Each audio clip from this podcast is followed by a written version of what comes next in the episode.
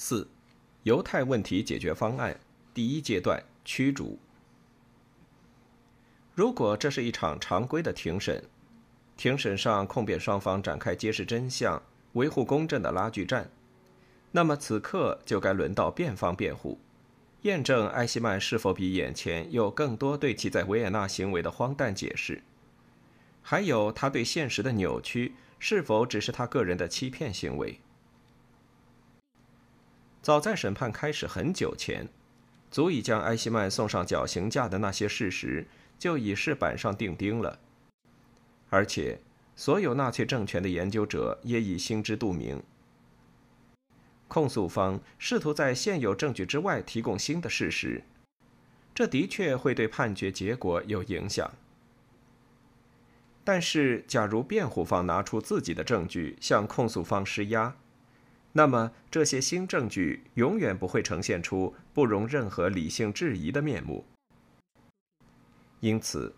除非对某些众所周知但塞尔瓦蒂乌斯博士选择忽略的事实给予一些重视，否则尽管有关埃希曼审判的报道引人关注，但是任何一则关于埃希曼事件的报道都是残缺不全的。埃希曼对犹太问题观点不清，理念不明，就尤其能够说明问题。交叉询问期间，他告诉主审法官，他在维也纳视犹太人为值得尊敬的敌人，因为双方找到一个彼此都能接受、对彼此都公平的解决方案。我所设想的解决方案就是让犹太人有自己的立足之地，我很愉快地朝着这个方向努力。我十分高兴、愉快地为达成这一解决方案与各方合作，因为这一解决方案也是犹太人民自己所赞成的，我认为这是最适当的解决方案。这就是他们齐心协力的真正原因，这也就是他们互惠工作的真正原因。离开这个国家是为了犹太人的利益，尽管可能并非所有犹太人都能理解，得有个人来帮助他们，协助这些上层元老。这人就是我。如果这些犹太元老是理想主义者及复国主义者，他便尊敬他们，平等地对待他们，耐心听取他们的要求、抱怨和支援申请，尽最大可能信守承诺。现在人们都快忘记那段历史了。除了他，埃希曼，还有谁拯救过数十万犹太人呢？若非有他伟大的追求和组织天赋，怎么能够使得这些犹太人及时逃走呢？的确，他不能够预见最终解决的到来，但是他已经救过他们，那是不争的事实。在审讯期间接受的一次采访中，埃希曼的儿子对美国记者们讲述了同样的故事，这肯定已经成了家族传奇。在某种程度上，人们可以理解为什么辩护律师不曾支持埃希曼所说的他同犹太复国主义者的关系。埃希曼承认，如同他在萨森访谈中所说的，他对他的任务并不曾冷漠的如一头被带往牛圈的公牛。说他跟那些同事们截然不同，他们从未读过任何基础读物，譬如赫茨尔的《犹太国》，不曾通读、掌握、津津有味的咀嚼，因此他们缺乏他那种对工作由内而外的热情。他们无非是办公室的苦力，对他们来说，一切事情都是由锯断、命令所决定的，他们对此外的一切都不感兴趣。简而言之，他们就是小齿轮。同时，据辩护律师称，埃希曼本人也曾一样。假如这不过意味着对于元首命令的无条件服从，那么他们所有人都曾是小齿轮，甚至希姆莱也是。希姆莱的按摩师菲利克斯·克斯滕曾言，就连希姆莱对最终解决也并不欢欣鼓舞。而埃希曼向警官证实，他的直系上司海因里希·米勒不会提出任何诸如生理灭绝这等残忍的方案。在埃希曼的眼里，小齿轮理论根本不是重点。它当然并没有豪斯纳先生希望的那么重要，毕竟他不是希特勒。而谈到犹太问题的解决方案，他也不像米勒、海德里希或者希姆莱那样举足轻重。他不是自大狂，但是他也并非辩护方所希望的那样无足轻重。埃希曼对事实的歪曲令人恐惧，因为事关恐怖行径。不过从根本上说，这同人们在后希特勒时代的德国所见所闻并无太大差别。例如1961年议会选举之年，原国防部长弗朗茨·约瑟夫·施特劳斯曾针对西柏林市长维利·勃兰特展开竞选攻势。勃兰特在希特勒时代曾避难于挪威。施特劳斯问勃兰特，那12年里您在德国境外都做了什么？我们知道我们在德国国内做了什么。语气中满是无辜，无人提出异议，更不用提醒这位波恩政府成员，那12年里德国人的所作所为已是臭名昭著。这一问题显然问得很成功，随后也被广泛报道。最近，一位备受尊敬和瞩目的德国文学批评家笔下也流露出同样的无辜。此人大概从来没有加入过纳粹党。回顾针对第三帝国文学的一项研究时，他说起该研究的作者属于那些在野蛮爆发之时将我们遗弃的知识分子。这位作者当然是犹太人，他被纳粹驱逐，而且遭到莱茵水星报的海因茨·贝克曼这等非犹太人的排挤。巧合的是，野蛮这个今天常被德国人用来形容希特勒时代的词，本身就是对现实的一种歪曲。似乎犹太与非犹太知识分子逃离的是一个对他们而言不再优雅的国家。尽管埃希曼在优雅程度上大不如政要和文学批评家，不过另一方面，要是他的记性没那么糟糕，或者假如辩方出手相助，那么他大可引用某些不容争辩的事实来支持他的说法。因为毫无疑问，在犹太政策的最初阶段，国家社会主义者认为应采取支持犹太复国主义的态度。就是在这个最初阶段，埃希曼了解了犹太人。他当然不是认真对待这套支持犹太复国主义的唯一一人。德国犹太人自己也认为，通过一种新的异化过程去解除同化就够了，而且对于犹太复国主义运动趋之若鹜，并无确凿数据印证这场运动的发展。但是在希特勒执政的头几个月里，犹太复国主义运动创办的《犹太周报》每周发行量从约5000至7000份增至近4万份。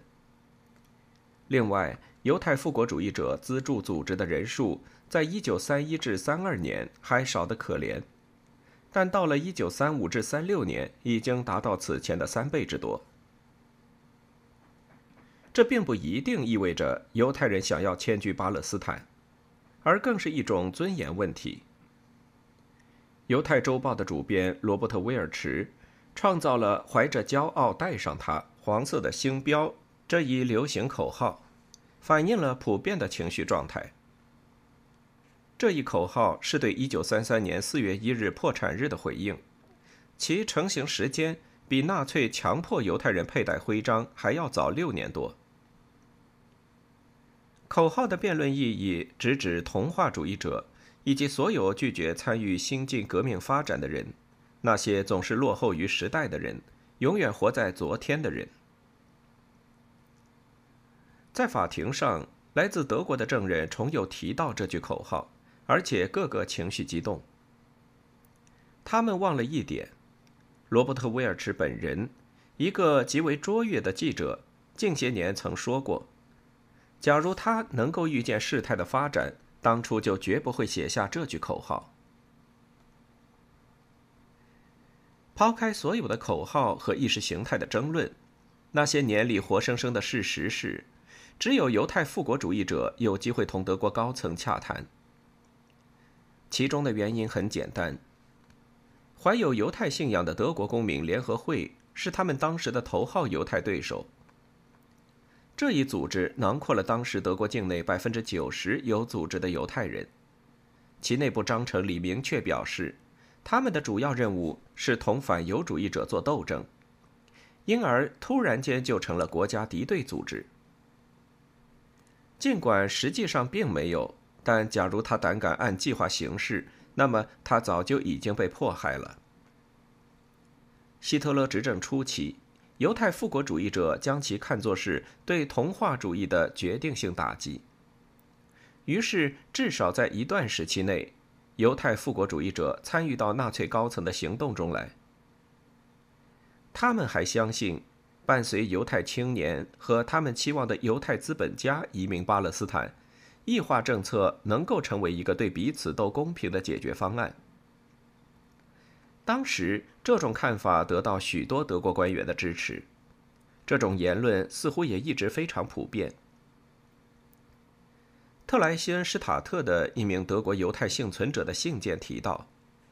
纳粹任命的帝国联合会中的所有领导职位都由犹太复国主义者担任，而犹太人的帝国代表大会原由复国主义者与非复国主义者构成。此时，纳粹也认为犹太复国主义者是正派犹太人，他们也跟纳粹一样从国家的角度思考。可以确定的是，没有哪个著名的纳粹在公开场合有过这种言论。从开始到结束，纳粹都狂热的、毫不含糊的、毫不妥协的宣扬反犹主义，导致那些没有在集权专政下生活过的人们以为这一切只是喊喊口号罢了。有一段时间，纳粹高层与巴勒斯坦犹太人代理处达成令人满意的协议，即转移协定。该协定允许去往巴勒斯坦的移民在当地把钱财换成德国商品，到岸后再换成英镑。很快，这就成了犹太人携带钱财的唯一合法方式，要么犹太人就得开一个冻结账户，身处国外的人只能在扣除50%至95%的财产之后，才能将此账户结清。结果，在20世纪30年代，当美国犹太人不惜一切代价抵制德国商品的时候，巴勒斯坦却充斥着德国制造。对于埃希曼来说，来自巴勒斯坦的特使意义更加重大。他们可以主动接近盖世太保和党卫军，无需听从德国犹太复国主义者或者巴勒斯坦犹太人代理处的调遣。他们之所以亲自上门，是为犹太人非法移民到英属巴勒斯坦争取支援。在这件事上，盖世太保和党卫军都愿意帮忙。他们在维也纳同埃希曼展开磋商，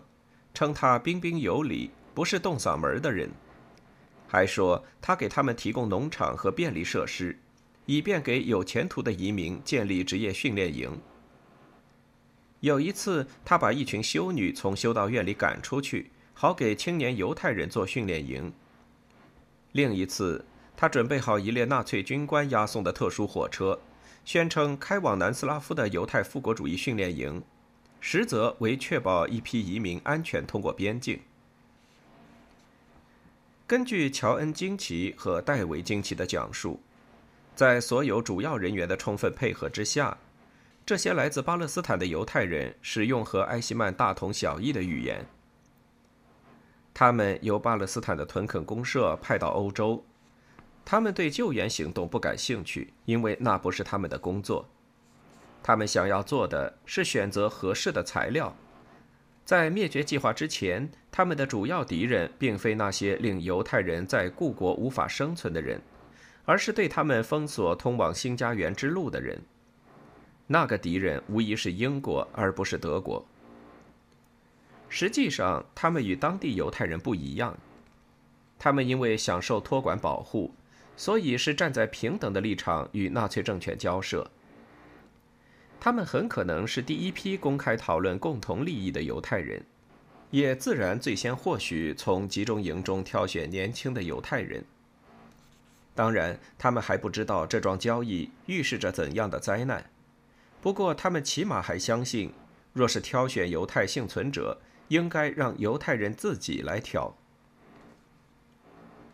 正是这个彻底错误的判断，令大部分没有被挑选出来的犹太人最终不可避免地要面对两个敌人，即纳粹上层和犹太上层。埃希曼自称在维也纳期间曾拯救过数十万犹太人，这个荒诞的说法曾广受舆论嘲讽，却匪夷所思地得到了犹太历史学家金奇有理有据的支持。整个纳粹专政期间，最矛盾的一章就这样拉开序幕。即将以杀害犹太人民的主谋之一身份载入史册的人，同时也是拯救欧洲犹太人的积极分子。埃希曼的困境在于，他记住的事情里面没有一件可以证明他的故事可信，而资深的辩护律师甚至不知道还有什么事情没有说。塞尔瓦蒂乌斯博士本可以传唤前特工组织阿利亚贝特成员作为辩方证人，那些人肯定还记得埃希曼，他们现在就生活在以色列。埃希曼的记性只有在直接关涉他的仕途时才好使。他记得他在柏林接待过一名巴勒斯坦高官，后者给他讲述了集体定居点的生活，他还带这个人外出吃过2次饭。之所以记得这件事，是因为这次会见以对方正式邀请他出访巴勒斯坦而结束。假如到了巴勒斯坦，犹太人可以给他展示这个国家。他非常高兴，没有一位纳粹官员能够去一个遥远的异国，而他则获准出这趟差。法庭认为他是被派去执行间谍任务的，这一点不容置疑。不过，这跟埃希曼对警方讲述的内容并不冲突。实际上，这项计划无果而终。埃希曼跟他部门的一个记者，某个叫赫伯特·哈根的人，刚爬了海法的加密山回来，英国官员就将他们遣送到埃及，并且收回了他们去巴勒斯坦的入境许可。按照埃希曼的说法，分属哈加纳的人到开罗去见他们，而他对他们讲的话成了埃希曼和哈根奉上级命令为宣传目的而写的一份彻底负面报道的主要内容。这一报道得以适时发表。除了这些微不足道的胜利，埃希曼只记得自己当时的情绪以及应景的口头禅。埃及之行是在1937年，早于他在维也纳的活动，而从维也纳起，他只记得大环境以及他感到怎样的兴奋。即便他一时的情感和附属的词藻早已与新时代脱节，他也从不淘汰更新，真是匪夷所思。警方审讯期间，他一再这样重复，人们差点就相信他的维也纳时期真的是田园野趣。由于他的思想和情感完全缺乏连贯性，这份真诚甚至在这样的事实面前也毫发无损。他在维也纳期间，纳粹政权就放弃了亲犹太复国主义的态度。纳粹运动的本性就是变动不定，年深越久越发极端，但是其成员最突出的特征之一是，心理层面上总是比运动落后一拍。他们要克服巨大的困难才能跟上这场运动，或者像希特勒常说的那样，他们无法跳出自己的影子。然而，比任何客观事实都更要命的是埃希曼本人的烂记性。埃希曼能够清楚回忆起一些维也纳犹太人，比如勒文赫斯博士和商务顾问施多福尔，但他们两人都不是巴勒斯坦特使，无法证实他的故事。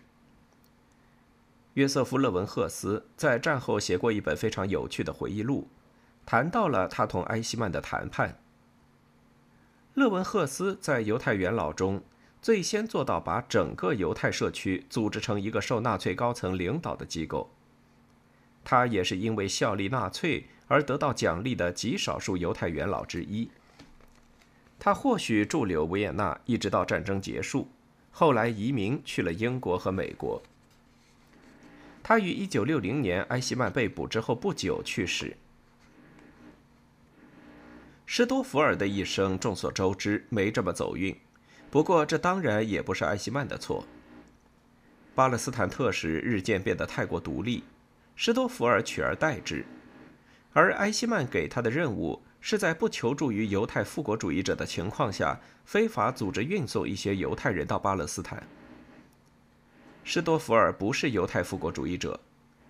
纳粹抵达奥地利之前，他对犹太事务也不感兴趣。然而，在埃希曼的帮助下，他成功地把3500名犹太人转移出欧洲。1940年，半个欧洲沦为纳粹势力的范围。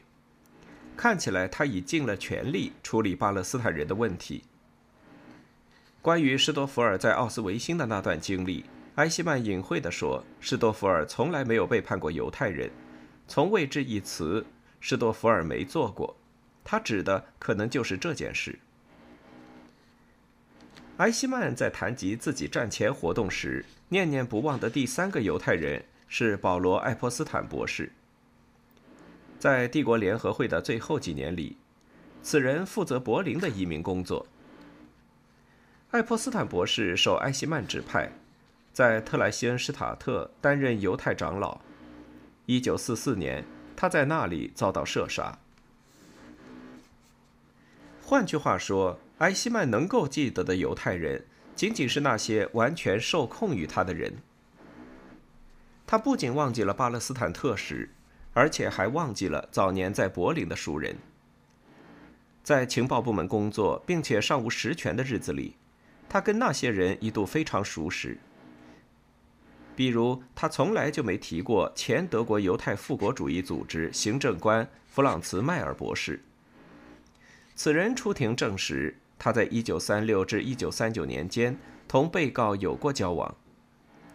某种程度上，迈尔博士证实了埃希曼供述的经历，在柏林确有合作。犹太高层可以提出抱怨和诉求。迈尔说，有时候我们去要求些什么，也有几次他命令我们做什么。埃希曼当时耐心地听我们讲，的确努力理解我们的处境。他的做法非常正确，他还曾称呼我先生，还让我就坐。但是到了1939年2月，一切都变了。埃希曼召集德国的犹太领导人到维也纳来，向他们讲解他的强制移民新策略。他坐在罗特希尔德宫1层的宽敞房间里，还能认出是他，但这个人完全变了。我马上告诉我的朋友，我不知道我要见的跟之前的是不是一个人，这种改变太可怕了。眼下我见到的这个人如同手握生杀大权的判官，他接待我们的方式傲慢而粗鲁，他不让我们靠近他的桌子，我们不得不一直站着。原告和法官一致认为，埃希曼升职掌握实权之后，人格上经历了一场真正而影响持久的变化。但是审判也表明，事实绝不会这么简单。他身上有时会故态复萌。有证人称，于1945年3月在特莱西恩施塔特面见过埃希曼。当时埃希曼再一次表现出对犹太复国主义者的事业很感兴趣。该证人曾是犹太复国主义者青年组织成员，并且持有进入巴勒斯坦的证件。埃希曼在这次会面中谈笑风生，态度友好，充满敬意。奇怪的是，辩护律师在辩护中从未提到过这位证人的证词。无论埃希曼在维也纳期间的性格转变有多么可疑，有一点确凿无疑：这次调任标志着他事业的真正起点。1937至1941年间，他得到了4次晋升。14个月内，他从党卫军3级突击中队长升到一级突击中队长，也就是说从少尉升到了上尉。又过了1年半，1941年10月，他当上了党卫军一级突击大队长，中校军衔。不过他受命参与最终解决，这导致他最后被空运至耶路撒冷地方法院。最终解决令他十分难过，因为如他所见，在他所工作的部门已经无法继续晋升，他停滞不前了。他在之前短短4年里攀升的速度和级别都大大超出了他的预想，那时他可预料不到后来的事。在维也纳时，他表现出了英勇气魄。现在他不仅被公认为一位犹太问题专家，熟悉庞杂的犹太组织和复国主义派别，而且还是一位精通移民和遣送领域的权威，一位熟悉人口迁移之道的大师。1938年11月水晶之夜之后不久，德国犹太人迫不及待地要逃离德国，这是最能展现他的身手的一次。很可能是在海德里希的倡议下，戈林决定在柏林建立帝国犹太移民中心，而在那封传达命令的信中，尤其提到要以埃希曼的维也纳办公室为模板，建立一个中央局。柏林办公室的主任并非埃希曼，而是他后来特别崇拜的上司，海德里希发掘的另一个人才海因里希·米勒。海德里希刚刚把米勒从巴伐利亚警察局调到了柏林的盖世太保组织，因为他在苏联警察体系方面是出了名的权威。对米勒而言，尽管必须从相对不太重要的任务起步，但这也算是他事业的开头。顺便说一句，米勒并不像埃希曼那样喜欢吹牛，而是像斯芬克斯一样捉摸不透，这一点人所共知。他成功隐退了，没有人知道他的下落。尽管有谣言说，先是东德，现在是阿尔巴尼亚雇佣了这位苏联警察专家为他们效力。1939年3月，希特勒占领捷克斯洛伐克，把波西米亚和莫拉维亚建成德国保护国。埃希曼立即受命为布拉格犹太人建立另一个移民中心。一开始我不情愿离开维也纳，因为如果你建立了这样一个分局，如果你看到一切都进展顺利，秩序井然，你不会想要放弃的。事实上，布拉格的确有些令人失望，虽然其体系与维也纳是一样的，因为捷克犹太组织和维也纳负责人交互往来，我根本就无从干涉。维也纳模式直接被复制粘贴到了布拉格，如此一来，整个机构都自行启动。但是布拉格的中央局要小得多，我很遗憾，这里的人没什么才干，也不具备勒文赫斯博士那样的经历。但是同完全客观存在的重重困难相比，引发不满的这个个人原因似乎并不重要。成千上万犹太人在数年之内离开了祖国，还有上百万的人在排队等候，因为波兰和罗马尼亚政府在其公开声明中言之凿凿，他们也希望铲除他们境内的犹太人。他们不能理解，当他们紧随一个伟大文明之国的脚步时，为什么世界会感到愤慨。在埃维昂国际会议上，这个潜在的巨大的难民工厂得以曝光。埃维昂国际会议于1938年夏召开，目的是通过跨政府行动来解决德国的犹太人问题。这次会议彻底失败，对德国犹太人造成了巨大的伤害。如今海外移民的路径已经被阻断，而逃往欧洲其他国家的可能性在这之前就已完结。即便是在最好的形势下，假如没有战争破坏埃希曼的计划，他也很难在布拉格重现维也纳的奇迹。对此他心知肚明，他的确成了一名移民事务专家，因此不能指望他一腔热情地去迎接他的下一项使命。1939年9月战争爆发，1个月后埃希曼被召回柏林，接替米勒成为犹太移民中央局局长。若是在1年前，这的确算得上是一次真正的升迁，而今时机不对。在当时的情况下，没有一个正常人想通过强制移民去解决犹太问题。战争期间，要把人们从一个国家迁往另一个国家，困难重重。而今，通过占领波兰的领土，德国已经拥有200万或250万犹太人。希特勒政府仍然希望让犹太人离开，直到2年后的1941年秋天，才下达了禁止犹太人移民的命令。就算当时已经做出了任何最终决定的决策，都还没有下令付诸实施。尽管犹太人已经被集中关押在东部，且遭到特别行动队的屠杀。按照流水线原则，柏林在组织移民方面干得相当漂亮。纵然如此，叫停移民都是再自然不过的事。埃希曼把这个过程称作同类拔牙。我可以说，双方都没什么兴趣。犹太方面很难获得任何移民的机会，